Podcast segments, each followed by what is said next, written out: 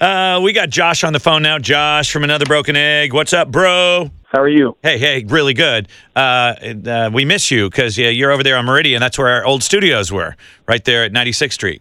Yep, that's exactly where we are. Ninety-four, no- excuse me, ninety-four thirty-five North Vernon Street. Yeah, that's right. When he wanted to make a major announcement, guys, major announcement. All right, Major, I'm ready. Wait a second, I need a drum roll. We Hold are- on. Major, major announcement here. Go ahead, Another bro- Broken Egg.